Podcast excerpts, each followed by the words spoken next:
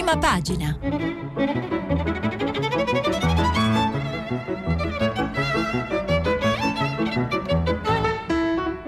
Questa settimana i giornali sono letti e commentati da Serena Sileoni, editorialista del quotidiano Il Mattino. Per intervenire telefonate al numero verde 800 050 333. Sms WhatsApp, anche vocali, al numero 335 56 34 296. Buongiorno e bentornati a Prima Pagina. I giornali aprono con, eh, come sempre, con alcune notizie di politica ma anche di eh, economia. Sale lo spread, lite nel governo e Giorgetti eh, dichiara così non si va avanti. Eh, leggo da eh, Repubblica il, eh, l'articolo di Roberto Ro, sarà che in campagna elettorale è più conveniente distinguersi, sarà per la crescente litigiosità tra i due vice premier, sarà per la nuova temeraria aspirazione al, moderati- al moderatismo del leader dei 5 Stelle. Fatto sta che Matteo Salvini e Luigi Di Maio riescono a litigare anche sullo spread vale a dire su ciò che fin qui avevano considerato come una bizzarra fissazione da economisti ostinati al punto che il prudente Giancarlo Giorgetti, sottosegretario leghista a Palazzo Chigi, ammette di essere esausto per questa guerra quotidiana a colpi di tweet e dichiarazioni a mezzo stampa tra i due leader e per la prima volta evoca pubblicamente il rischio della rottura. Se la litigiosità, dice Giorgetti, resta a questi livelli anche oltre il 26 maggio, non si può andare avanti. Che cosa è successo a proposito dello spread? È successo eh, che la, eh, i, i, mercati hanno ehm, odorato il rischio eh, spread, appunto il rischio di eh, incertezza eh, sistemica del paese per una dichiarazione di Salvini. I fatti, eh, spiega Roberto Ro, all'ora di pranzo le agenzie di stampa battono le parole di Salvini da Verona all'inaugurazione della nuova sede di CDP. Se serve infrangere i limiti del 3%, avrebbe dichiarato Salvini nel rapporto deficit-PIL o del 130-140% del debito pubblico, noi tiriamo stiamo dritti. Fino a che la disoccupazione non sarà dimezzata, fino a che non arriveremo al 5%, spenderemo tutto quello che dovremo spendere e se qualcuno a Bruxelles si lamenta ce ne faremo una ragione, avrebbe detto Salvini. Dopo meno di eh, un'ora ehm, i mercati hanno digerito l'enormità delle affermazioni di Salvini e lo spread che a metà mattinata viaggiava su quota 275 si è impennato a quota 284 per poi assestarsi a 200 180 punti a fine pomeriggio. Eh, qual è la notizia? È che erano oltre tre mesi che il differenziale tra il bond italiano e quello tedesco, cioè appunto lo spread, non saliva a queste quote. Ma l'altra notizia è la reazione di eh, Di Maio. Le sue parole danno corpo all'ennesimo scontro frontale, scrive Roberto Ro.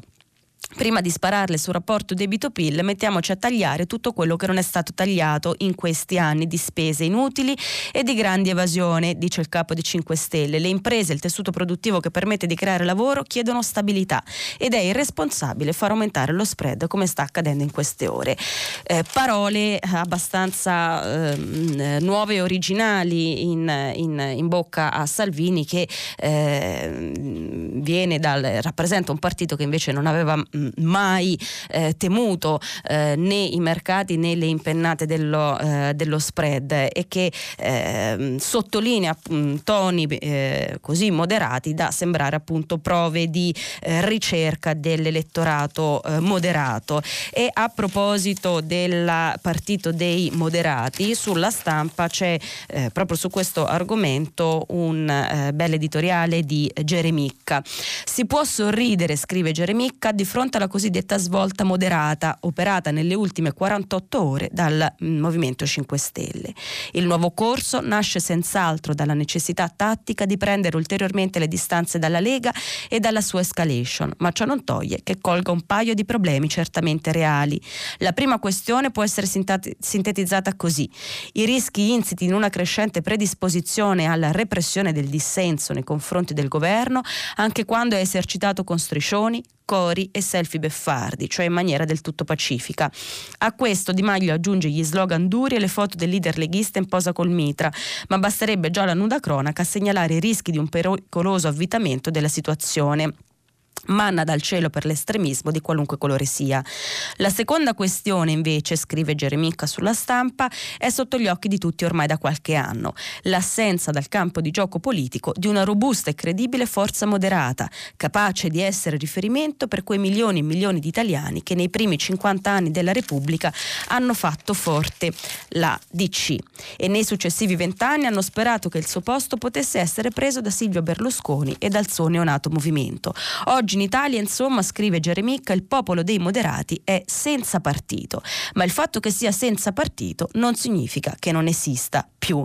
Intendiamo per moderati i cittadini che certo temono l'immigrazione, ma non capiscono e non condividono gli sberleffi a papa, che tengono la propria sicurezza, ma non credono che la soluzione sia vivere armati in casa, che sono per sostenere i più poveri, ma guardano con preoccupato scetticismo al fiume di denaro che esce dai rubinetti del reddito di cittadinanza.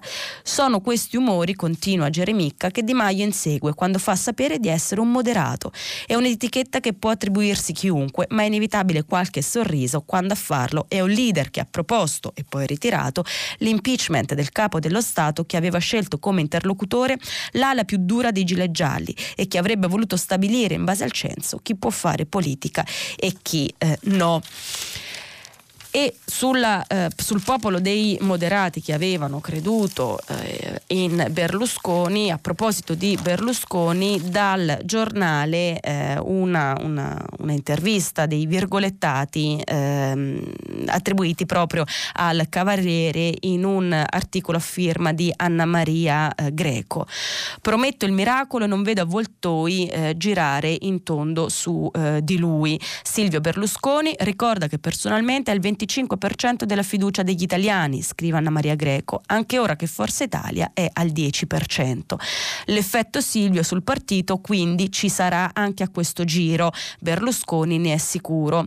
Dalle sue dichiarazioni sulla eh, 7 arriva la conferma di un dialogo riaperto con la Lega, ora che con il Movimento 5 Stelle la Lega sembra ai ferri corti, anche se il Cavaliere non risparmia più punzecchiatura a Matteo Salvini. Eh, le sue frasi sul Movimento 5 5 Stelle che dice troppi no, avrebbe detto Berlusconi, sono molto chiare. Questo governo cadrà innanzitutto per i fatti. L'Italia potrebbe andare in bancarotta. Poi Berlusconi sottolinea che in tutte le elezioni amministrative e regionali il centrodestra ha vinto insieme, mentre in Sicilia, dove non c'è stata un'unione tra noi, la Lega ha perso. L'altra stoccata arriva poi sui 300 comizi del capitano. Dice Berlusconi, suggerisce Berlusconi, gli consiglierei di stare un po' più al Ministero eh, dell'interno. Prove quindi di nuovo di riposizionamento dei partiti e sui eh, su Salvini eh, una intervista, segnalo una intervista al eh, Corriere della Sera dopo le eh, svariate polemiche di questi giorni, gli attacchi di 5 Stelle, i suggerimenti di Berlusconi e le vicende eh, su cui torneremo della rimozione di eh, striscioni e video. Ma intanto appunto Marco Cremonesi lo ha intervistato per il Corriere della Sera. Chiede Cremonesi, anche Giancarlo Paolo Giorgetti ieri ha detto di non credere che resterà fino al termine della legislatura. Che cosa risponde ai leghisti che le chiedono di mandare a quel paese Di Maio il governo? E risponde Salvini, eh, spegnendo un po' eh, il, spargendo un po' di eh, acqua sul fuoco. Rispondo che abbiamo troppo da fare e che non esiste una maggioranza alternativa. E poi eh, continua una domanda provocatoria, eh, Cremonesi chiede Qual è il suo giudizio su Benito Mussolini? E risponde Salvini, il mio è un giudizio storico decisamente negativo, come riguardo a tutti i regimi che cadono nella violenza, che incarcerano le idee e le persone. Poi negare le opere, le bonifiche, le grandi stazioni, secondo me non ha senso. È negare un fatto storico. Mi stupisce che io in campagna elettorale parlo di tasse e di lavoro e mi danno del fascista. Questo il giudizio di Salvini su eh, Mussolini. Continua Cremonesi, ci sarà la riunione politica prima del Consiglio dei Ministri di lunedì? Ricordo che è l'ultimo Consiglio dei Ministri prima delle elezioni europee e eh, si è ventilato tra eh, ieri e stamattina che appunto una riunione politica prima del Consiglio dei Ministri non riuscirà ad esserci. Risponde Salvini, io sono a disposizione, però nessuno mi ha chiamato, non è che sia io a non volermi riunire. Domani, cioè oggi, eh, sono a Roma al Comitato per la Sicurezza, quindi se qualcuno vuole vuole parlare di sicurezza, io sono qui. Non solo, eh, continua Cremonesi, lei stesso ha parlato delle autonomie regionali, ma il Premier Conte sostiene che ancora non c'è l'accordo. Quindi mm, il, la domanda di Cremonesi sarebbe non solo non, non vi state parlando sulla sicurezza, ma nemmeno sulle autonomie eh, regionali. E eh, risponde, ehm, risponde Salvini, le autonomie sono pronte da molte settimane, ci sono tutti i pareri. Quale accordo politico mancherebbe? E questa, eh, in questo gioco di botte e risposta eh, è il giornalista a rispondere mancherebbe a quanto pare l'accordo politico con i 5 Stelle. E Salvini precisa. Io sono un uomo di parola. Alcuni provvedimenti approvati da questo governo non sono affatto nel DNA della Lega. Pensa al reddito di cittadinanza. Vedo tra l'altro che ha aumentato le separazioni e i divorzi, che ci sono persone che fanno acquisti strani. Questo mh, ventilando, ehm, per chiarire, ventilando eh, una strumentalizzazione dei requisiti per ottenere il reddito di cittadinanza. E continua Salvini, ma va bene, si controllerà, però sulle autonomie io ho dato la mia parola parola e mh, mm, eh, Rintuzza Cremonesi. Qui in Veneto si lamentano che non è arrivato nulla sull'alta velocità, ma sì appunto, risponde Salvini. Conte e Toninelli avevano promesso da tempo che si sarebbe sbloccata quella ferroviaria o lo sblocca cantieri. E quindi appunto sì, c'è un rimpallo di responsabilità sulle cose non fatte tra la Lega e i 5, eh, e i 5 Stelle. E mh, mm, mm, sempre su, ehm, su Salvini e sulle contestazioni di questi ultimi giorni e sulle contestazioni delle contestazioni sedate, cioè gli striscioni rimossi da parte dell'autorità di pubblica sicurezza o eh, i eh, telefonini eh, sequestrati, segnalo un approfondimento, un, un chiarimento mm, tecnico-giuridico eh, sulle pagine online del Sole 24 ore sul perché è sbagliato reprimere il dissenso anche da un punto di vista proprio eh, giuridico. Un approfondimento a firma di Carlo Melzi Derile e Giulio Nea Vigevani che ripercorrono appunto le, mh, mm, gli episodi di, eh, di, di, del telefonino eh, che sarebbe stato temporaneamente sequestrato a una cittadina in dissenso con eh, Salvini e degli striscioni rimossi. Partiamo dal primo episodio, spiegano eh, Melzi Derile e Vigevani, il gesto di impossessarsi di un telefono potrebbe potrebbe essere giustificato solo se con quel mezzo sia commesso un reato o sia messa in pericolo l'incolumità di qualcuno, ma non si vede davvero quale illecito possa configurare né quale pericolo possa aver creato la ripresa di immagini in un luogo pubblico di un personaggio pubblico per di più consenziente, condite da una blanda ironia. Né si comprende la fonte del potere del ministro dell'interno, questo è un passaggio importante, di chiedere alla ragazza la cancellazione del video, né le ragioni di chiamare l'attenzione attenzione della forza pubblica, il cui lavoro in quei momenti è molto delicato. Eh, segue poi una spiegazione tecnico-giuridica eh, sulla, eh, sugli striscioni, sulla rimozione degli striscioni e per sintetizzare, concludono eh, Vigevani, Melzi Deril, tutte queste disposizioni eh, giuridiche eh, che consentono la, ehm, eventualmente la ehm, rimozione di striscioni o di impedire riunioni di propaganda elettorale le disposizioni normative sono volte a tutelare la pacificità delle riunioni politiche e comprendiamo bene che nel corso della campagna elettorale sia giustificata una normativa più attenta, in un momento in cui gli animi sono facili ad accendersi. Tuttavia, ciò non può tradursi nella completa preclusione del, del disaccordo. Suscita poi una certa impressione il fatto che, in assenza di pericoli concreti, un apparato di polizia sia pronto a reprimere il biasimo nei confronti del potere in carica. La regola generale, in vero, dovrebbe essere l'esatto opposto, concludono mh, l'avvocato Melzi Derile e il professor Vigevani. Più alto è il potere, più feroce può farsi la critica fino a diventare del tutto estemporanea, vicina all'insulto. È accaduto a Berlusconi, a cui è stato dato del buffone, e ad Haider, che ha dovuto subire l'epiteto di idiota senza che un giudice ritenesse ciò ingiurioso. Inoltre la Costituzione insegna, concludono i due sul, sul Sole 24 Ore Online, la Costituzione insegna che la lotta politica deve essere condotta con i mezzi della persuasione e non della violenza. Veniamo ora alla situazione eh, economica e, e economico-sociale italiana, partendo da un editoriale di Alesina Giavazzi sul Corriere della Sera eh, intitolato eh, drammaticamente Senza crescita. Scrivono Alesina e Giavazzi, dieci anni dopo la crisi finanziaria del 29 scoppiava la seconda guerra mondiale.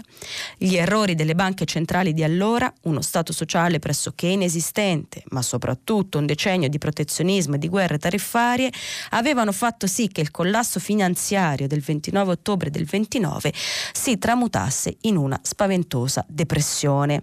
Oggi, a dieci anni dalla crisi finanziaria del 2008-2009, che aveva fatto temere il ripetersi della Grande Depressione, il mondo si è invece ripreso assai bene. L'Europa un po' meno, continuano Alessina e Giavazzi sul Corriere.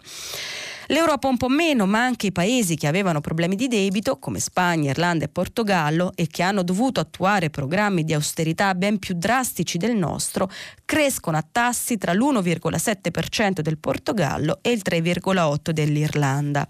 La disuguaglianza nel mondo è scesa perché i paesi più poveri crescono più di quelli ricchi, ma la disuguaglianza è aumentata all'interno di qualche paese, in primis negli Stati Uniti. Questa tendenza va corretta, ma senza affossare la crescita, altrimenti altrimenti la disuguaglianza si riduce rendendo più poveri ricchi e non viceversa. Spiegano Alesina e Giavazzi, uno dei motivi per cui dopo la crisi l'Europa non è precipitata in un nuovo vortice di tariffe, isolamento economico e addirittura tensioni belliche è il fatto che, proprio per evitare gli errori degli anni 30, dopo la seconda guerra mondiale, abbiamo edificato istituzioni che hanno garantito la cooperazione e l'integrazione economica l'Unione Europea.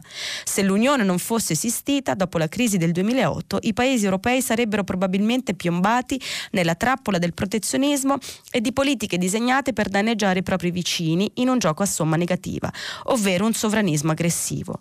Non è facile rendersi conto di come il resto del mondo procede in fondo assai bene, si sia ripreso dalla crisi molto meglio di quanto ci si sarebbe aspettato negli anni bui del 2008-2011, osservando il mondo dal punto di vista dell'unico paese paese, il nostro, il cui reddito pro capite non è ancora risalito al livello pre-crisi. Insomma, stanno tutti un po' meglio, tranne l'Italia.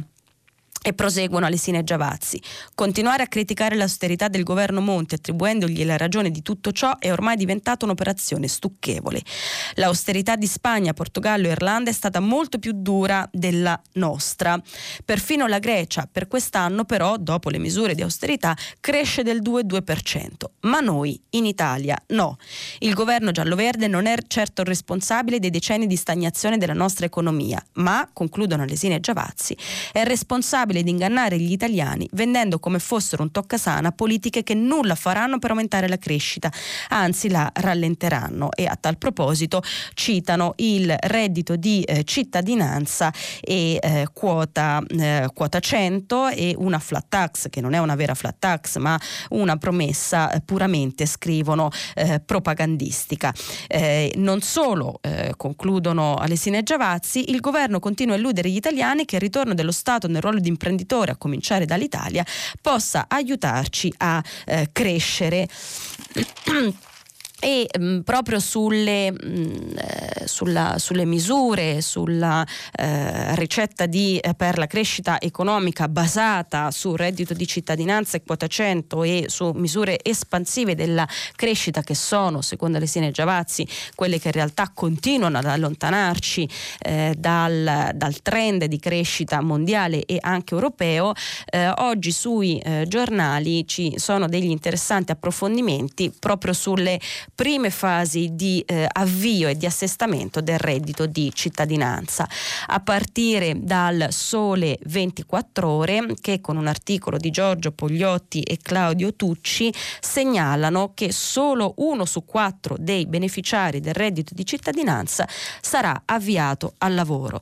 Scrivono Pogliotti e Tucci sul Sole. Poco più di 120.000 tra gli oltre 488.000 nuclei percettori del reddito di cittadinanza, accolti nella prima tranche di domande di marzo, saranno chiamati dai centri per l'impiego per sottoscrivere il patto per il lavoro. Si tratta di oltre il 24% della platea iniziale dei beneficiari. La percentuale è quindi leggermente al di sotto del 26% di famiglie che l'ufficio parlamentare di bilancio aveva stimato attivabile per percorsi lavorativi. Dunque eh, soltanto uno su quattro dei nuclei percettori del reddito di cittadinanza eh, sarà chiamato dai centri per l'impiego per essere avviato a un eh, percorso di lavoro. E mh, mm, eh, a proposito di eh, centri per l'impiego, un'altra notizia viene invece dal mattino perché la eh, regione non ha aderito alla convenzione per eh, la ehm, eh, la, la, per i navigator, eh, per l'utilizzo dei navigator. Segnala infatti il mattino da Napoli con un articolo a firma di Valerio Giuliano. La corsa dei potenziali navigator è partito, ma in campagna è già sul punto di fermarsi. A Napoli provincia sono 6.812 le domande pervenute per concorrere ai 274 posti a disposizione. Eh, domande quindi per fare da navigator. Numeri da record, come era prevedibile. Il capoluogo figura al secondo posto tra le città italiane subito dopo Roma per il numero di candidature a navigator presentate. Tuttavia eh, la eh, regione blocca le domande. Il motivo, segnala il mattino, risiede nella mancata adesione da parte della regione Campania alla convenzione con AMPAL sull'attuazione del reddito di cittadinanza e sul potenziamento delle politiche attive di lavoro. Il rifiuto di Palazzo Santa Lucia, cioè il rifiuto della regione, deriva anzitutto dal contratto a tempo determinato per i tutor. In sostanza la regione non sarebbe d'accordo con il fatto che i tutor, i cosiddetti navigator, eh, sarebbero reclutati a tempo determinato e per questo avrebbe bloccato la convenzione. Quindi prime, mh, mm, eh, prime situazioni di primi ostacoli eh, concreti sul, eh, sull'attuazione del reddito di cittadinanza. Un, eh, un altro ostacolo di tipo diverso viene invece dal Veneto. Segnala Antonio Castro per Libero, schiaffo morale, il Veneto se ne frega della mancia grillina, restituite le eh, tessere. Il motivo sarebbe che eh, i eh, percettori del reddito di cittadinanza, i primi percettori del reddito di cittadinanza ehm, eh, sarebbero rimasti delusi dalle, eh, dall'importo ottenuto rispetto ai 780 euro immaginati, si sono visti riconoscere cifre che vanno dai 300 ai 40 euro e per questo segnala Antonio Castro eh, sul Libero eh, starebbero restituendo eh, le, eh, le tessere. E eh, come, mh, mm, come, è uscito dalle, mh, nei giorni scorsi come ha segnalato lo stesso eh, Di Maio, eh, avanzerebbero un po' eh, di soldi rispetto a quelli eh, stanziati per il reddito di cittadinanza. In realtà non si tratta proprio di un avanzo perché sono, il eh, reddito di cittadinanza è stato in parte, è stato coperto anzi con, eh, col, col, deficit, comunque rispetto ai soldi che il governo pensava di dover spendere ne sta spendendo un po' di meno in base a un numero inferiore di domande pervenute rispetto a quelle attese paese.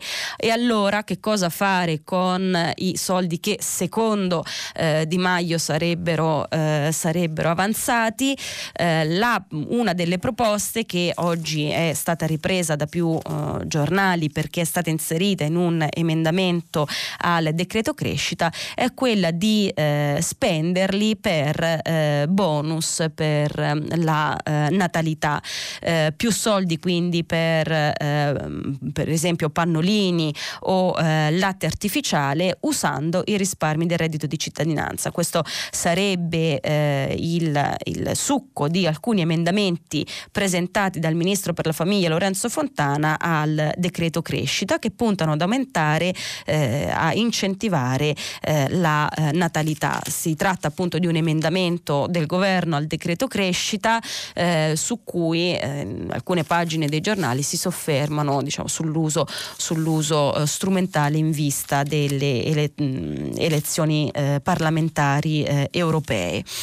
Eh, una notizia invece davvero eh, rilevante, non soltanto per l'Italia, anche se a ben vedere è una non notizia, ma è una conferma di eh, una posizione, eh, di, di, di, un orientamento ehm, già, già, condiviso, è eh, la sentenza della Corte di eh, Giustizia dell'Unione Europea di ieri per cui mm, i rimpatri di rifugiati che si sarebbero macchiati di gravi delitti non sono consentiti laddove debbano essere rimpatriati in paesi in cui sarebbe a rischio la loro vita o sarebbero a rischio di tortura.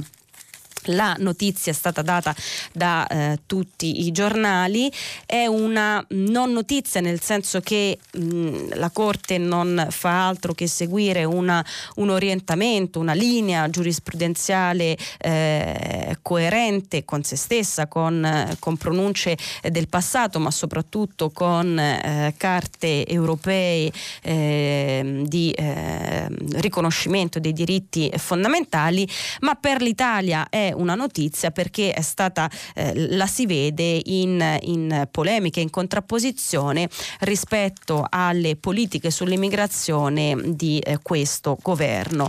Eh, ripeto, la notizia è stata data da tutti, da tutti i giornali, io ne leggo, ehm, le, vorrei leggere alcuni stralci eh, da eh, Avvenire e eh, dal manifesto.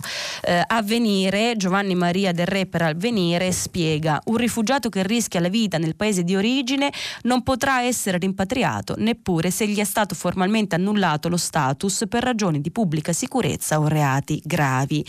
E mh, mm, eh, questa, questa sentenza avrebbe fatto mandare su tutte le furie, scrive Giovanni Maria del Re Matteo Salvini, che avrebbe detto ecco perché è importante cambiare questa Europa con il voto del 26 maggio. Comunque io non cambio idee e non cambio la legge. I richiedenti asilo che violentano, rubano e spacciano tornano tutti a casa loro e nel decreto sicurezza bis, cioè quel decreto che dovrebbe essere ancora discusso in Consiglio dei Ministri, norme ancora più severe contro scafisti e trafficanti, avrebbe detto Salvini. La sentenza, spiega Avvenire, è giunta in risposta a una richiesta di chiarimento avanzata da un tribunale belga e da uno ceco, coinvolti un ivoriano, un congolese e un ceceno che si erano visti revocare lo status di rifugiato o negare il riconoscimento sulla base di una direttiva europea spiega la Corte di Giustizia. Fintanto che il cittadino di un paese extra UE o una polide abbia un fondato timore di essere perseguitato nel suo paese di origine o di residenza, questa persona deve essere qualificata come rifugiato ai sensi della direttiva e della Convenzione di Ginevra e ciò indipendentemente dal fatto che lo status di rifugiato sia stato formalmente riconosciuto. E dunque, continua la Corte, la revoca dello status di rifugiato o il diniego del riconoscimento non hanno l'effetto di far perdere lo status status di rifugiato a una persona che abbia un timore fondato di essere perseguitata nel paese di eh, origine. La Carta dell'Unione Europea dei diritti fondamentali, continua la Corte, vieta infatti in termini categorici la tortura, nonché pene e trattamenti inumani degradanti a prescindere dal comportamento dell'interessato e l'allontanamento verso uno Stato dove esista un rischio serio che una persona sia sottoposta a trattamenti di eh, tale eh, genere genere. In realtà spiega appunto il ehm, Leo Lancari per il manifesto, non si tratta di una eh, giurisprudenza nuova, nulla di nuovo, se non per il fatto, scrive Leo Lancari, che la sentenza lussemburghese va a intaccare proprio il decreto manifesto del ministro leghista, che invece ha voluto estendere la possibilità di, refo- di revocare o rifiutare la protezione internazionale anche a chi sia stato condannato con sentenza definitiva per i reati di violenza, minaccia pubblico ufficiale, furto aggravato, furto in abitazione o costrappo, oppure per lesioni personali a un pubblico ufficiale nel corso di manifestazioni o nel caso di mutilazione degli organi genitali eh, femminili. Dunque la notizia sarebbe appunto questo, questo uh, conflitto, come dire, eh, astratto tra la tendenza sulle eh, politiche per l'immigrazione del nostro governo e una consolidata invece giurisprudenza, ieri soltanto confermata dalla Corte di Giustizia eh, dell'Unione Europea. Per la verità in realtà i nostri, eh, i nostri immigrati ehm, non, non, provengono ehm, quasi mai da, ehm, da paesi eh, a rischio tortura o eh, a rischio vita, segnala, viene segnalato oggi sempre sulla, eh, sulla stampa, quindi diciamo il conflitto è un conflitto ipotetico, ma dal punto di vista politico è senz'altro una, eh, una miccia accesa.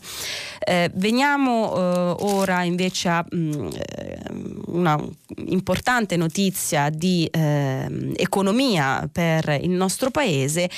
Conad fa shopping, titola La verità, compra Oshan e dà l'assalto a Coop. La notizia sarebbe appunto che eh, la Conad avrebbe acquistato ehm, la, alcune attività italiane della francese Oshan, per la precisione 1600 punti vendita. Un approfondimento sul foglio di Alberto Brambilla e Renzo eh, Rosati eh, sottolinea il, l'importanza eh, economica eh, di questa eh, acquisizione, di questa vicenda tutta aziendale. Il primo risultato, scrivono Brambilla e Rosati sul foglio, il primo risultato è quello di aver smentito la retorica della conquista straniera, soprattutto francese. In poche parole è una eh, notizia in controtendenza rispetto alle tante notizie e alle tante preoccupazioni per cui tutti i nostri marchi eh, stanno, eh, si stanno vendendo o svendendo a seconda dei punti di vista all'estero. Una volta tanto è invece un marchio eh, italiano che compra un eh, numero eh, notevole di punti vendita di un marchio straniero, per lo più francese. Il secondo indicatore, continuano Brambilla e Renzo Rosati, è il cambiamento delle abitudini di acquisto degli italiani che affrontano la spesa con un occhio alla tendenza generale dell'economia nazionale.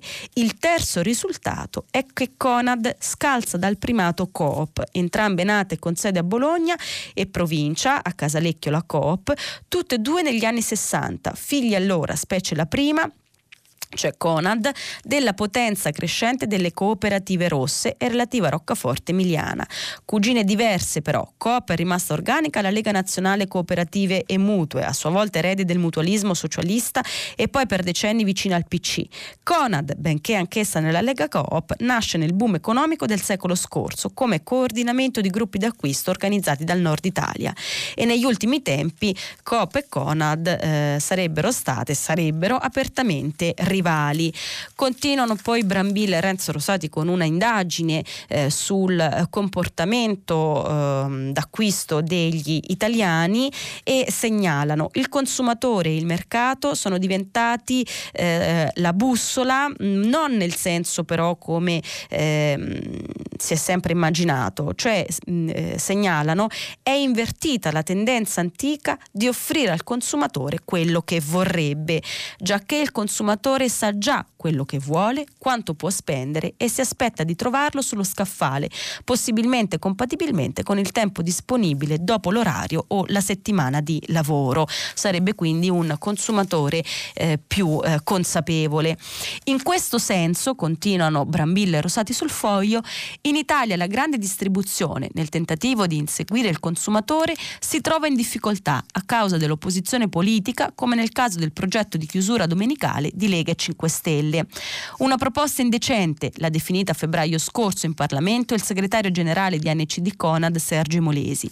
Se approvata rappresenterà una battuta d'arresto per un comparto produttivo vitale in un paese che vive di commercio, senza distinzione tra grandi catene e piccoli negozi che spesso sono franchising quindi diciamo dalla, dall'acquisizione di eh, Oshan da parte di Conad si possono ricavare tante, eh, tanti spunti sulla, eh, sulla situazione ehm, economica del paese, soprattutto sulle, eh, sulla, sul commercio e mm, sull'economia quella quotidiana di tutti i eh, giorni.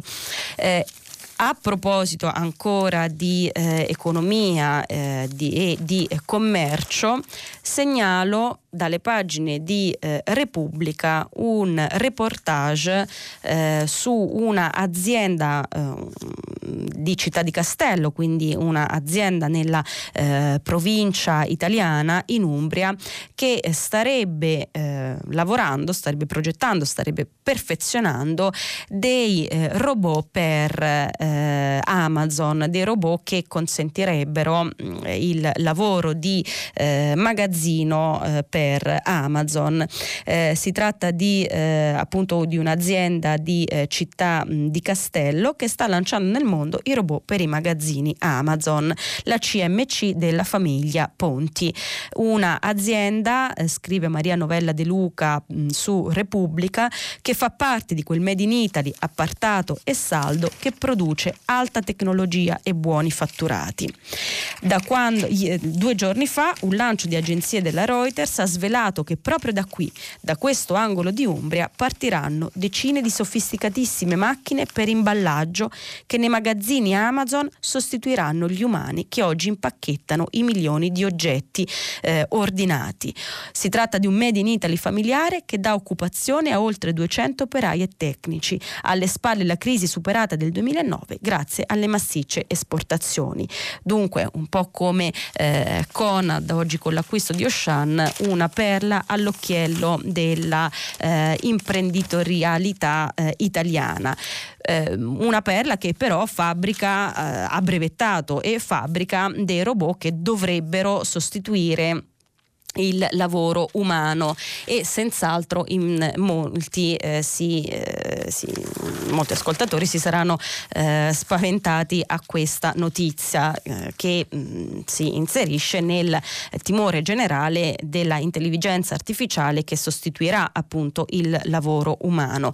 C'è da avere eh, paura e a questo punto vorrei segnalare sul dubbio eh, una intervista a Arturo Artom, torinese torinese di 46 anni, laureato in ingegneria elettronica, che ha considerato il papà delle liberalizzazioni delle co- telecomunicazioni in eh, Italia. Ha infatti fondato nel 1993 Telesystem, la prima azienda italiana a fornire un servizio in concorrenza con la SIP.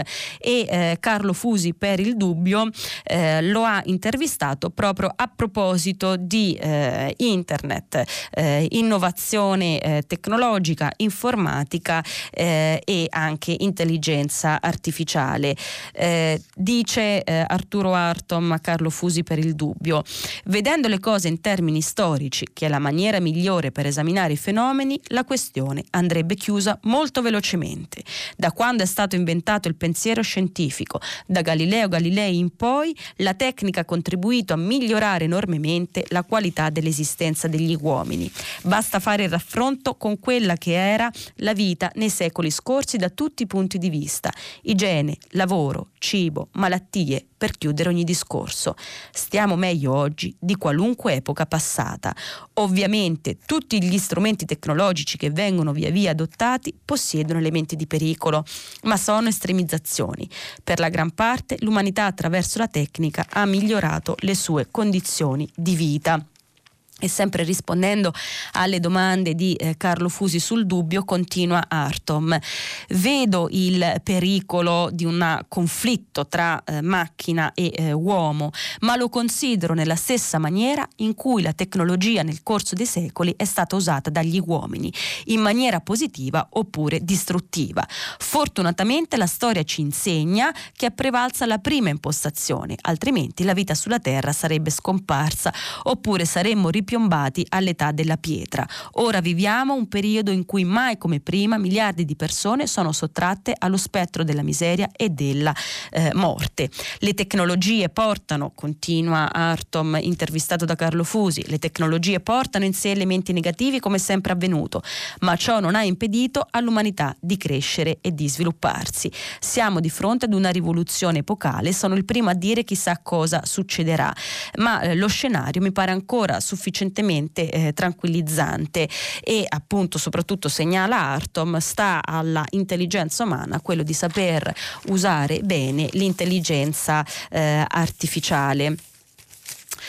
E eh, segnalo sempre sul, ehm, sul eh, dubbio, mi mh, mm, fa piacere segnalare una eh, intervista a una scrittrice e filosofa ungherese Agnes eh, Heller che racconta a Orlando Trinchi l'ascesa di Viktor Orban alla guida del suo paese di origine.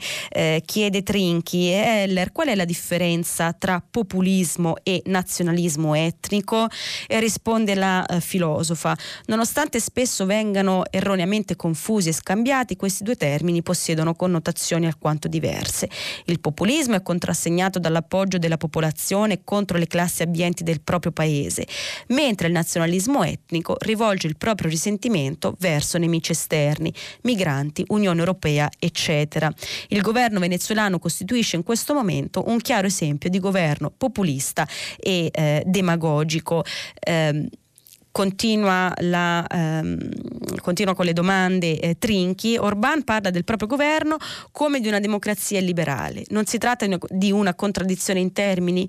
Orban, risponde la Heller, eh, Orban stesso ha definito il liberalismo il proprio programma. Il suo governo è illiberale in quanto mancano le libertà civili, le istituzioni cosiddette liberali e la divisione dei poteri, mentre al tempo stesso è una democrazia poiché è eletto attraverso il voto della maggioranza. Tutto eh, tutto qui. Dopo i migranti, continua a chiedere Trinchi, quale sarà il prossimo nemico dei nazionalisti? E risponde la scrittrice, è facile rispondere in quanto il nemico comune è e rimarrà Bruxelles. E eh, mi fa piacere, eh, ho voluto leggere questa intervista, a parte per una chiara definizione e distinzione tra populismo e nazionalismo, anche perché eh, sottolinea appunto il conflitto eh, di idee, ideologie nazionalistiche nazionaliste e eh, populistiche con eh, l'idea di eh, progetto di integrazione dell'Unione Europea e mi fa piacere eh, farlo oggi che ricorre l'anniversario della eh, morte di, eh, del nostro giovane giornalista e studente Megalizzi ucciso come ricorderete tutti nell'attentato a Strasburgo ehm, nell'ultimo attentato che, che, c'è stato. Oggi appunto ricorre l'anniversario del della scomparsa. Migalizzi era un eh, giovanissimo eh, entusiasta eh, europeista che aveva fatto della sua passione e dei suoi studi sull'Europa un, l'inizio di un lavoro come eh, giornalista. Non a caso si trovava si trovava lì per seguire i lavori del Parlamento europeo e eh, diciamo, fa, parte di quella schiera di giovani eh, for, che forse costituiscono la maggioranza eh, silenziosa rispetto alla minoranza eh, rumorosa che mh, eh, sono riconoscenti al, alla, a, alle generazioni passate di aver eh, immaginato un'Europa di pace e di unità. La rassegna stampa di oggi finisce qui e vi aspetto dopo la pubblicità per il filo diretto con voi ascoltatori. Bentornati al filo diretto con gli ascoltatori. Prima di eh, aprirlo mi corre l'obbligo di eh, correggermi. Ho eh, sbagliato nel ricordare eh, l'anniversario di Antonio Megalizzi e mi scuso con la famiglia, non si tratta dell'anniversario della scomparsa ma del genetriaco, quindi del compleanno. Oggi Megalizzi avrebbe compiuto 30 anni e eh, appunto mi, mi, scuso con i suoi familiari e con gli ascoltatori per eh, aver eh, erroneamente eh, ricordato invece la scomparsa eh, del giovane Megalizzi. non, la, non sarà poi tanto grave per un semplice motivo perché non sarò l'unica a ricordarlo, ma come avrete eh, sentito eh, Radio 3 insieme ad altre radio e alle rete delle radio universitarie lo ricorderà per tutta la giornata, è stato eh, ricordato anche eh, nella trasmissione che ci precede, Radio 3 eh, Mondo, e sarà fatto anche in quella eh, che eh, segue eh, prima pagina, e cioè tutta la città ne parla. Apriamo adesso il filo diretto con gli ascoltatori, pronto? Sì, pronto? Buongiorno. a me? Sì. Buongiorno, buongiorno, sono Renato, telefono da Roma. Buongiorno Renato. La mia è una telefonata di indignazione per quello che succede in Europa. Insomma, viviamo in un momento particolare, ma insomma, gli eccessi sono, mi sembrano eccessi. E, mh, mm, mi riferisco alla mh, mm, sentenza della Corte europea di ieri uh-huh.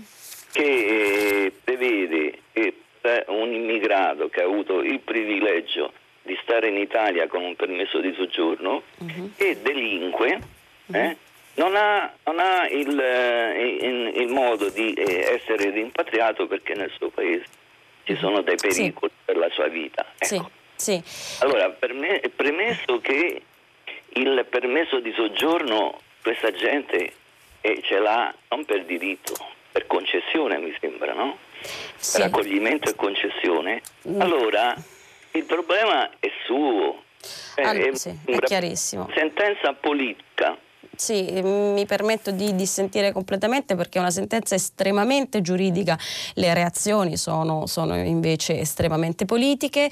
Eh, lo status di rifugiato è per diritto degli stati nazionali e internazionali un diritto, eh, quindi non una concessione, ed è un diritto che deriva da alcune condizioni particolari per, eh, di, di, provenienza. Eh, quello che ha detto la Corte di Giustizia in realtà, ripeto, come ho detto in rassegna stampa, è una non notizia notizia, eh, che vuol dire che è costante eh, l'orientamento non solo della Corte di Giustizia dell'Unione Europea, ma anche della Corte Europea dei diritti eh, umani, per cui bisogna dare protezione comunque anche a soggetti che mh, laddove ehm, rimpatriati eh, sono eh, a rischio di tortura, di trattamenti inumani o degradanti e di eh, morte. È un bilanciamento, cioè tra la la, la, la, la, sicurezza del paese di origine che comunque viene tutelata in altro modo, eh, nel senso che ovviamente non si tratta poi di soggetti che restano a eh, piede libero in Italia, ma il principio per cui che ci distingue per esempio da, da altre eh, democrazie occidentali, ci distingue come Europa e come Italia da altre democrazie occidentali, per cui la vita è sacrosanta e lo Stato non ha il diritto di metterla in pericolo non solo nel proprio territorio, ma anche di metterla in pericolo consentendo il rimpatrio di soggetti la cui vita appunto sarebbe in pericolo nel, nel, nello stato di rimpatrio. L, eh, sottolineo il fatto che si tratta di una sentenza politica, cioè di una sentenza orologeria, eh, assolutamente no, perché è una costante da anni del diritto eh, internazionale, solo che eh, entra, ehm, viene eh, diciamo confermata in un momento in cui la tendenza di alcuni stati, compreso il nostro, è quella di ehm, strumentalizzare appunto questioni di eh, diritto, eh, in, di, di, mi, direi quasi di diritto umanitario. Un'altra telefonata, pronto? Pronto, buongiorno. Buongiorno. Mi chiamo Teresa della provincia di Vicenza. Ecco, volevo chiedere solamente se il governo sa cos'è la sigla INPS. In questa sigla INPS. c'è anche il sociale, che sono i contributi versati dai lavoratori. Con questi soldi dovrebbero aiutare quelli più deboli che hanno bisogno. E se in Italia non ci fosse la Caritas, il volontariato, cosa farebbe? Dove andrebbero a prendere i soldi per fare quello che fanno queste persone che lavorano senza avere niente, né un stipendio, neanche una riconoscenza? Grazie. Sì. Beh, con chi parlo? Con Teresa della provincia di Vicenza. Buongiorno Teresa, eh, che, cosa, che, fine fanno i eh, soldi eh, pubblici, come vengono spesi? Vengono, sempre, vengono, spesi bene per aiutare le persone eh, bisognose? Punto di domanda alla quale difficilmente si può dare eh, risposta. Eh, un'altra telefonata, pronto? Nel frattempo, in attesa della telefonata, leggiamo un paio di sms. Eh, il primo di Paolo da Pesaro eh, scrive: Se in merito all'intelligenza artificiale Arturo Artom è fiducioso, non così Nick Bostrom e segnala un, un, uh, un, libro Superintelligenza, tendenze, pericoli e strategie di Nick Bostrom pubblicato in Italia per Bollati Peoringhieri eh, l'anno scorso. Eh, evidentemente il tema dell'intelligenza artificiale, essendo un tema epocale e rivoluzionario, suscita pensieri contrapposti avanti. Eh, ancora, sempre sull'intelligenza artificiale, si chiede a Antonio da Trento perché se i robot sostituiscono il lavoro umano, lo stesso invece che diminuire singolarmente aumenta, quindi se ho capito bene la domanda perché aumenta il lavoro umano, eh, in realtà ehm, non sono sicura di aver compreso bene la domanda, comunque eh, la, la, la, la, chiave eh, di lettura che ci consentirebbe di essere meno catastrofiste è quella di pensare che eh, come la corrente elettrica elettrica ha fatto cambiare i lavori, come l'automobile ha eh, cambiato i lavori, non esistono più eh, i eh, cocchieri, non esistono più i, eh, quelli che vanno ad accendere e a spegnere le lanterne eh, per le strade, eh, ha però inventato e fatto emergere nuovi, nuovi lavori. La, mh, mm, la, la mh, mm, testimonianza dell'impresa di Città di Castello che sta costruendo i robot per il packaging di Amazon ne sarebbe sarebbe appunto una testimonianza visto che fa lavorare 200 persone. Pronto un'altra telefonata? Pronto, buongiorno, sono Daniele da Torino. Buongiorno Daniele. Allora, eh, uno spunto di critica al ragionamento dell'ingegnere Arcom uh-huh. sulla tecnica. Uno, eh, lui ha fatto riferimenti storici, ma storicamente siamo in un periodo in cui eh, l'impatto eh, della tecnica in senso lato, cioè anche la capacità di produrre, l'interesse a, al PIL e alla produzione come unico ragionamento ha aumentato enormemente gli impatti sul nostro pianeta. E siamo arrivati al, al problema che storicamente non c'è mai stato, che noi abbiamo un pianeta finito e la nostra tecnica ci porta a crescite, a progressi infiniti in termini di benessere ma anche di impatti consumi eccetera. Secondo aspetto, e quindi qui usciamo da un paragone storico, secondo aspetto la tecnica senza un'etica, cioè il nuovo è comunque positivo, il nuovo comunque funziona, penso all'aspetto uh-huh. della genetica uh-huh. e quindi dell'eugenetica, la selezione umana o le armi che adesso sono oggettivamente in grado di spazzare via la specie umana uh-huh. dal pianeta, è cosa che una volta non c'era,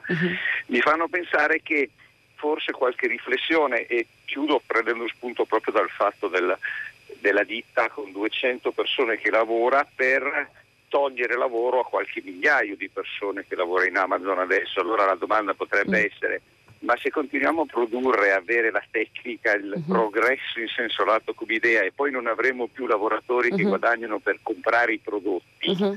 o per godere di questa tecnica perché sì. saranno diventati poveri, dove andiamo a finire? Quindi i riferimenti solo storici nessuna domanda sulla bontà di un progresso senza sì, limiti forse sono un po' pericolosi. Sì, lei dice la storia non si ripete mai. Ehm, sottolineo soltanto uh, una cosa sui, sulla sostituzione eh, del lavoro in Amazon. Uh, francamente a me fa un po' sorridere che fino a ieri ci lamentavamo che eh, i eh, lavoratori di Amazon ehm, lavoravano, diciamo, il lavoro di packaging e di imballaggio per Amazon era un lavoro usurante e eh, faticoso faticoso, adesso, ora che ci possono aiutare le macchine a farlo, eh, sorrido che ci lamentiamo del contrario. Ehm, certamente la tecnica senza, un, senza un'etica, senza un'intelligenza umana che sia anche un'intelligenza etica, ehm, non ha, ehm, può essere senz'altro fonte di pericolo. Basti pensare alla energia nucleare. Questo è il ruolo insostituibile eh, dell'uomo ancora, chissà per quanto, sulla macchina ed era anche un po' quello che credo volesse, volesse dire Artom, ma al di là di quello che vuole dire lui è senz'altro una, una, per me un'opinione condivisibilissima, cioè mh, mm, eh, si tratta di strumenti sempre più eh, evoluti, sempre più avanzati e perciò sempre più eh, rischiosi sotto certi punti di vista che richiedono quindi un impegno, uno sforzo di intelligenza, anche di intelligenza etica superiore, di gran lunga superiore a quello del passato. Un'altra telefonata telefonata, grazie. Sì, pronto. Pronto, buongiorno. Buongiorno, sono Giancarlo, chiamo da Palermo. Buongiorno Giancarlo.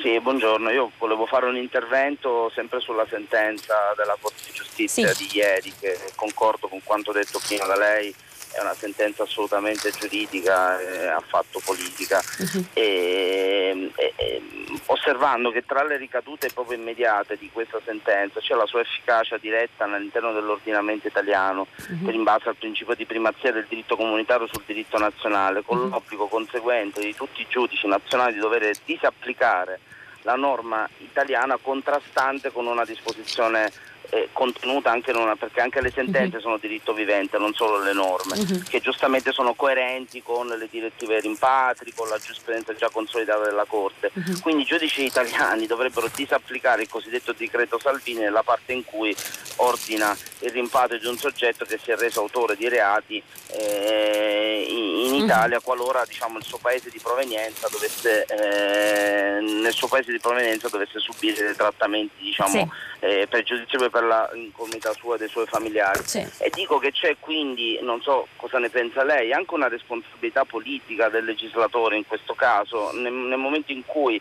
approva una legge che consapevolmente sa essere in contrasto, non in contrasto oggi attraverso questa sentenza, ma in uh-huh. contrasto con una giurisprudenza già consolidata. Uh-huh è una responsabilità politica che poi tra l'altro eh, si, si, riverbera anche sul fronte dei rimpatri. Uh-huh. Ci propinano sempre questo messaggio propagandistico di poter rimpatriare, rimpatrieremo uh-huh. chi in Italia stupra, uccide, uh-huh. spaccia e via dicendo, quando si sa benissimo che in mancanza di accordi diretti con i paesi soprattutto del Nord Africa o comunque i paesi africani non è possibile, in assenza poi di, di, soggetti che hanno dei documenti ufficiali, è impossibile mm. tecnicamente eseguire i rimpatri. Quindi mm-hmm. una responsabilità secondo me politica duplice che come al solito eh, diciamo, fornisce un'informazione falsa eh, ai, agli elettori mm-hmm. e che si inserisce in quel eh, populismo mm-hmm. che a mio giudizio diciamo, governa proprio la, la, la gestione della, della cosa pubblica. Non so cosa ne pensa lei. Grazie Giancarlo, la ringrazio anche per aver spiegato il funzionamento della, della, primazia del diritto europeo, cioè il fatto che ehm, le norme italiane contrastanti non, non, è necessario che siano dichiarate invalide da qualcuno perché in contrasto con quelle dell'Unione Europea, ma vanno semplicemente disapplicate dal giudice. La ringrazio per questa eh, precisazione e mh, condivido la questione della responsabilità politica aggiungendo una, un argomento. Si tratta anche di una responsabilità politica di far credere che istituzioni che mh, eh, si inseriscono senz'altro nel circuito eh, democratico, ma che sono istituzioni di eh, garanzia, come per esempio eh, le, la Corte di eh, Giustizia dell'Unione Europea, eh, vengano tacciate come istituzioni politiche. Cioè mh, la responsabilità politica credo sia anche quella di dare un messaggio per cui sent- alcune sentenze che possono non piacere a determinati orientamenti politici sono sentenze politicizzate. Questo mi sembra un ulteriore, eh, un ulteriore livello di responsabilità eh, politica. Eh, andiamo agli sms. Mi chiede un ascoltatore, dopo la globalizzazione non pensa che eh, ora la robotica porti altra disoccupazione o il proliferare di lavoretti precari di conseguenza povertà? Siamo sempre eh, lì. Eh, un, c'è un filo rosso anche sulle pagine di oggi della stampa per cui eh, l'innovazione, che è un'innovazione di processo e di prodotto, quindi che è da un lato globalizzazione, un'innovazione di processo, la facilità di raggiungere tutto immediatamente, tutto, tutti e immediatamente e di prodotto, quindi l'intelligenza artificiale, eh, l'innovazione eh, tecnologica, internet, la robotica, siano una minaccia per, eh, per la nostra vita, soprattutto per il eh, nostro lavoro. Io francamente ehm, sarò eccessivamente ottimista, ma credo appunto, visto che l'ascoltatore o ascoltatrice non si firma, me lo pone come domanda, eh, sarò eccessivamente ottimista, ma credo sempre che il, grazie all'intelligenza umana sapremo ben utilizzare eh, l'innovazione tecnologica e l'intelligenza artificiale come abbiamo sempre fatto finora nella storia, nonostante tutti gli errori. Un'altra telefonata, pronto? Buongiorno, Buongiorno. sono Massimo, chiamo da Bologna. Buongiorno Massimo. Eh, chiamo relativamente alla notizia della cessione dei punti vendita Ocean sì. a Conad. Sì. Allora, eh, ovviamente un colosso come Ocean perché vende 1600 punti vendita che presidiano ormai tutta l'Italia a Conad?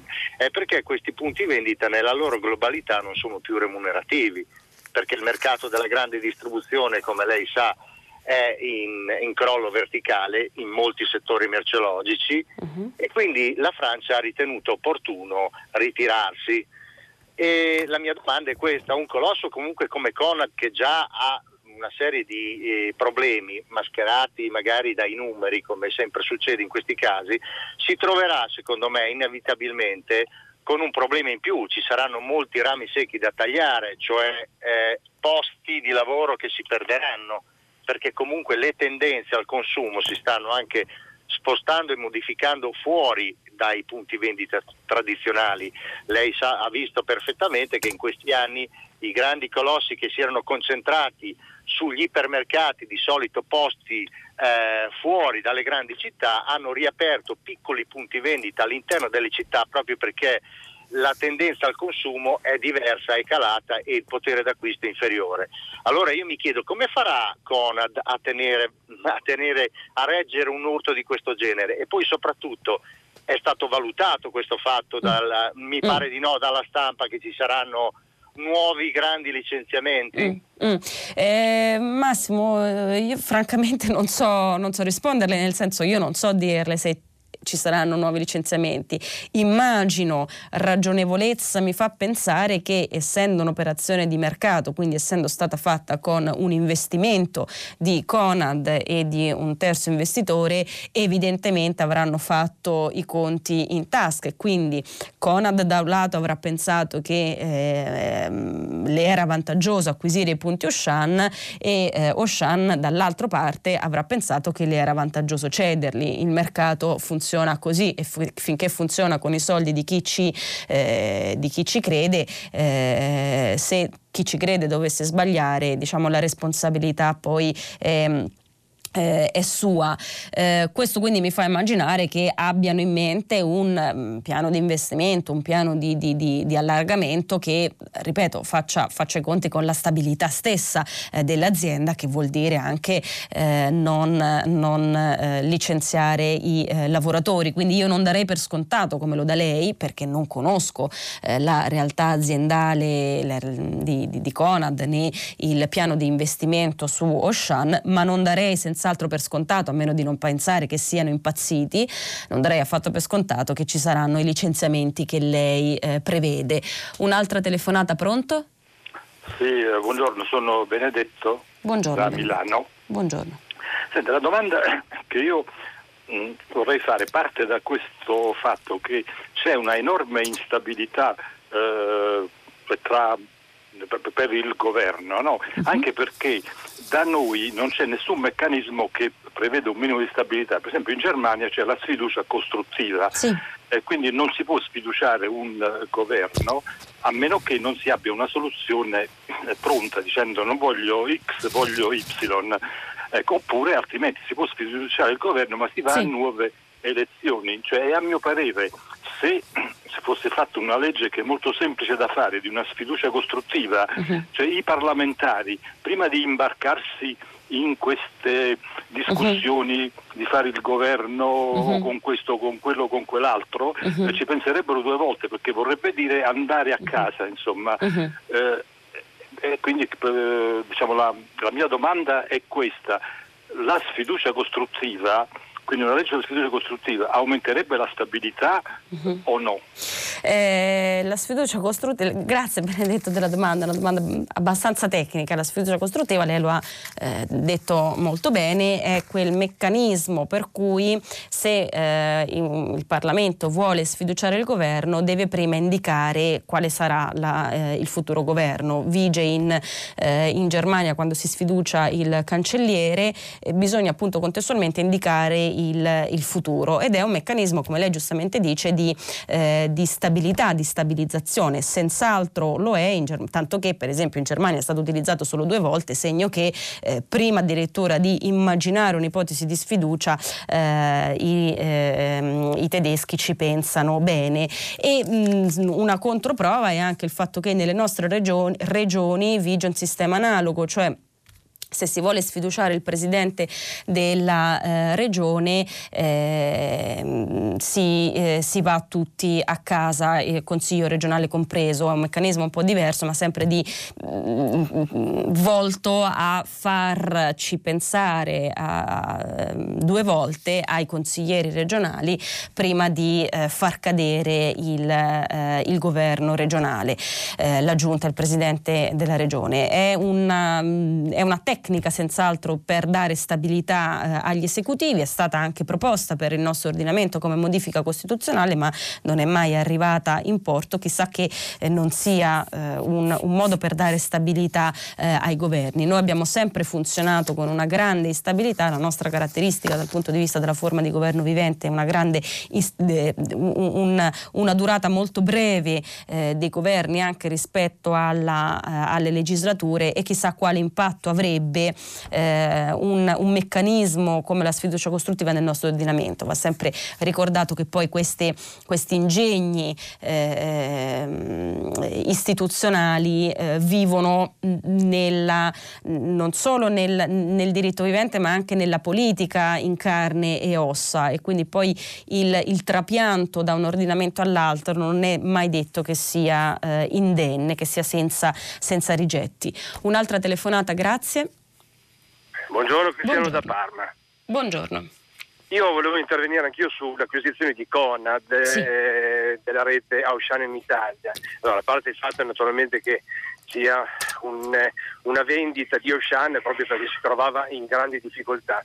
Non parlerei però in termini entusiastici di questa operazione, nel senso che questa è un'operazione che va in eh, controcorrente rispetto alla stragrande maggioranza invece dei casi di vendite invece di aziende italiane di marchi che vanno quindi all'estero, sì. quindi non parlerei in una maniera così tanto entusiastica. Nel settore della distribuzione siamo fanalini di coda, stiamo subendo la eh, eh, diciamo, colonizzazione da parte di, dei francesi e dei tedeschi sul, eh, sempre nel settore dell'alimentazione, grocery, ma anche nelle apparecchiature elettroniche, nel bricolage e non esportiamo assolutamente. Io infatti quello che il motivo per cui eh, sono intervenuto e vorrei anche sapere un suo parere è che la distribuzione è strategica come ad esempio le telecomunicazioni in uh-huh. un paese perché è un veicolo anche del Made in Italy noi abbiamo un marchio, se, coop, se una, la forma della cooperazione è una forma che funziona in Italia uh-huh. e ha permesso insomma, di acquisire questa rete francese qua in Italia, in casa nostra, quindi non è che abbiamo fatto delle acquisizioni estere, ecco, sarebbe veramente auspicabile che il, i marchi della nostra distribuzione nazionale si mettessero d'accordo, eventualmente anche con il supporto del governo, in modo da organizzare l'esportazione anche della nostra mhm. distribuzione. Uh-huh. Questo uh-huh. sarebbe un grande slancio non solamente per la distribuzione ma anche per i Made in uh-huh. Italy e tutto l'indotto. Cosa ne pensa? La ringrazio. In realtà um, lei vede sulla, sulla, notizia dell'acquisizione, lei vede il bicchiere mezzo vuoto, cioè eh, una rondine non fa primavera rispetto a una tendenza per cui sono i marchi italiani che vengono comprati all'estero. Io voglio vederlo mezzo pieno, nel senso che ci lamentiamo sempre che le nostre, eh, le nostre eccellenze vengono vendute a eh, stranieri, a, a, me sono concesso che dal punto di vista economico non so cosa voglia dire italiano e straniero, ehm, e per una volta tanto possiamo Mm, per chi apprezza questo tipo di ragionamento possiamo gioire del contrario.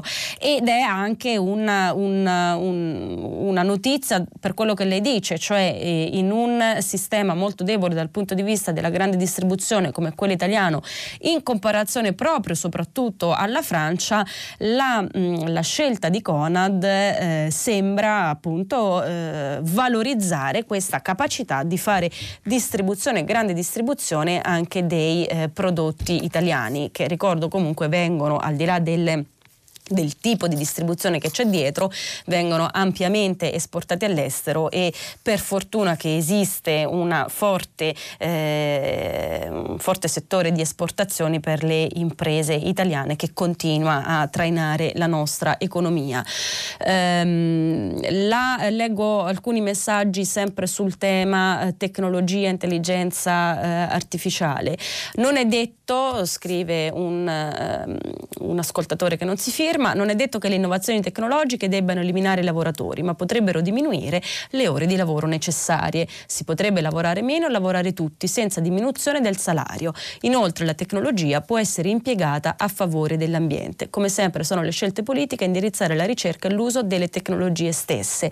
E riallaccio questa, questa osservazione del nostro ascoltatore con una notizia che era oggi eh, sulla stampa di un eh, progetto eh, italiano di un sole artificiale per salvare la Terra, a proposito di eh, tecnologia impiegata a favore dell'ambiente. Un'altra telefonata, pronto? Pronto, buongiorno signora, eh, mi chiamo Antonio. Buongiorno Antonio. Da dove? Io eh, da Orbetello, uh-huh. provincia di Grosseto. Uh-huh. dove è arrivata l'altro giorno la tappa eh, del Giro d'Italia, peraltro. Senta, io mm, eh, sono veramente meravigliato eh, per il fatto che tutti si meravigliano di questa, eh, di questa sentenza della Corte eh, europea, perché il nostro articolo 10 della nostra Costituzione, che lei chiaramente conosce molto bene, eh, parla tranquillamente di diritto di asilo e parla peraltro nel secondo comma, dice lo straniero al quale sia impedito nel suo paese l'effettivo esercizio di libertà e democratica de, eh, garantita dalla nostra Costituzione, dalla Costituzione italiana, ha diritto di asilo nel territorio della Repubblica secondo le condizioni stabilite dalla legge. Non è ammessa l'estradizione dello straniero per reati politici. Quindi questo nostro articolo della nostra Costituzione parla sia di diritto di asilo, sia parla di impedimento alla estradizione. Perché tanta meraviglia? Mm. Eh, e soprattutto io mi augurerei che i ministri che trattano, del, eh, trattano il nostro governo dovrebbero conoscere un po' meglio la Costituzione italiana. Tutto qua. Grazie Antonio, ma forse la conosco, non lo so, può essere anche... Voglio pensare che la conoscono, e, e però... Ehm, eh, fanno finta di non ricordarla, eh, però la ringrazio perché mh, mm, mi, ha, mi, aiuta, il suo intervento mi aiuta a ribadire il fatto che la notizia della sentenza non è la, eh, diciamo, la, la sentenza in sé come qualcosa, come una pronuncia innovativa, eh, ma al contrario è il fatto di ricordare che mm, eh, la politica e, e le, le, decisioni politiche, eh, gli indirizzi, i programmi politici in uno Stato, se vogliamo, eh, in uno Stato democratico di diritto, eh, debbono comunque, sono comunque sottoposti a alcuni principi fondamentali per la tutela dei diritti di tutti, eh, tra cui anche eh, quello della mm, protezione da trattamenti inumani, degradanti, contrari alla dignità umana e finanche ehm, pena di eh, morte, sia nel nostro ordinamento costituzionale che in quello europeo. Eh, fa piacere sottolinearlo perché appunto il, eh, il, fraintendimento rischia, forse in questi tempi ehm, in maniera esasperata, eh, rischia di essere tanto. Per esempio un lettore, un ascoltatore ci scrive Giovanni, eh, si devono accettare i migranti solo se provengono da paesi d'origine che accettano l'espulsione nel caso in cui commettano reati, per gli altri paesi non vanno accolti. E in realtà è proprio l'inverso, cioè eh, il, l'opinione dell'ascoltatore è quella che se sei in un paese eh, che eh, non, eh, dove puoi essere eh, in pericolo per trattamenti inumani e degradanti, te ne devi stare lì perché non deve essere eh, consentito di eh, espatriare perché poi puoi non, non, ritornare. Il principio di diritto, come dire, la, la, la tutela dei diritti fondamentali al di là di qualsiasi opinione politica è esattamente l'opposto. Un'altra telefonata, pronto? Pronto, buongiorno, sono Ferdinando, chiamo da Napoli. Sì, buongiorno Ferdinando. Buongiorno, uh, volevo riferirmi alla prima telefonata dell'ascoltatore che parlava della finitezza delle risorse del pianeta in riferimento al progresso tecnologico e portare un esempio molto semplice su questo. Noi siamo pescatori, prendiamo i pesci dal, dall'ambiente. Uh-huh. Eh, quando i pesci hanno cominciato a diminuire abbiamo aumentato l'efficienza tecnologica delle metodiche per catturarli e man mano che diminuivano abbiamo sempre più aumentato l'efficienza tecnologica della pesca. Eh, quando abbiamo fatto questo però non abbiamo calcolato una cosa, che sarebbero finiti i pesci eh, e adesso stiamo passando all'acquacoltura per uh-huh. cui il, le popolazioni di pesce ormai non riescono più a soddisfare con i loro tassi riproduttivi le nostre esigenze perché siamo troppo efficienti tecnologicamente per prenderli e adesso li stiamo allevando, però alleviamo specie carnivore e per nutrirle prendiamo pesci più piccoli per nutrire i pesci grandi che ormai teniamo nelle gabbie, cioè stiamo esaurendo il capitale naturale per far aumentare il capitale economico. Ma il capitale economico non ha senso senza il capitale naturale e non è viceversa. Per cui se noi aumentiamo la tecnologia ma poi distruggiamo il pianeta, certamente costruiamo un altro sole, andiamo a conquistare un altro pianeta. Ci stanno proponendo queste soluzioni, non sono soluzioni queste. Bisogna internalizzare nelle analisi costi-benefici il consumo del capitale naturale a fronte dell'incremento del capitale economico. Questo invece viene considerato un'esternalità dagli economisti e le indicazioni sono che ci stanno portando al disastro. Uh-huh. Sarebbe bene considerarla questa cosa quando si parla di progresso tecnologico. Uh-huh.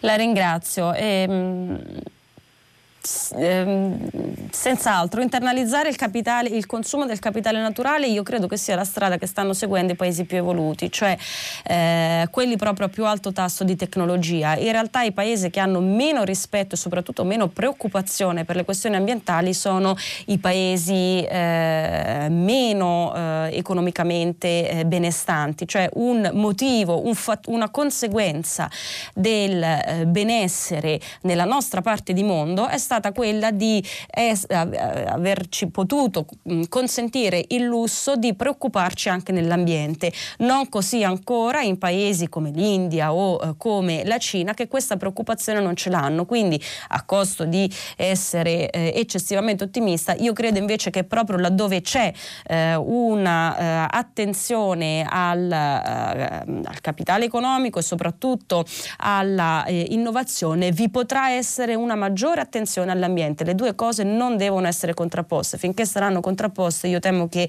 eh, non si andrà da nessuna parte se non appunto alla distruzione del pianeta per un motivo o eh, per l'altro. Eh, leggo eh, una Due ultimi messaggi sempre sul, eh, sul, tema dell'intelligenza artificiale che mm, sottolineano le posizioni molto diverse che, si, eh, che, avete voi ascoltatori ma che abbiamo tutti sul punto. Eh, si chiede un ascoltatore, arriverà, anzi eh, afferma il, l'ascoltatore eh, in maniera apocalittica, arriverà il momento in cui l'intelligenza artificiale si renderà conto che l'uomo non è più necessario perché di fatto sarà così. Mentre con tono più positivo, eh, Enrico Enrichi da Venezia scrive perché non pensare ad un futuro per una umanità libera dal lavoro brutale e dedita a scienza e creatività? È il sistema economico ad essere arretrato, altro che limitare il progresso scientifico. E con questo noi ci fermiamo qui oggi, dopo le notizie del giornale radio seguirà eh, pagina 3 e alle 10 tutta la città ne parla che approfondirà un tema scelto tra le vostre telefonate. A domani mattina.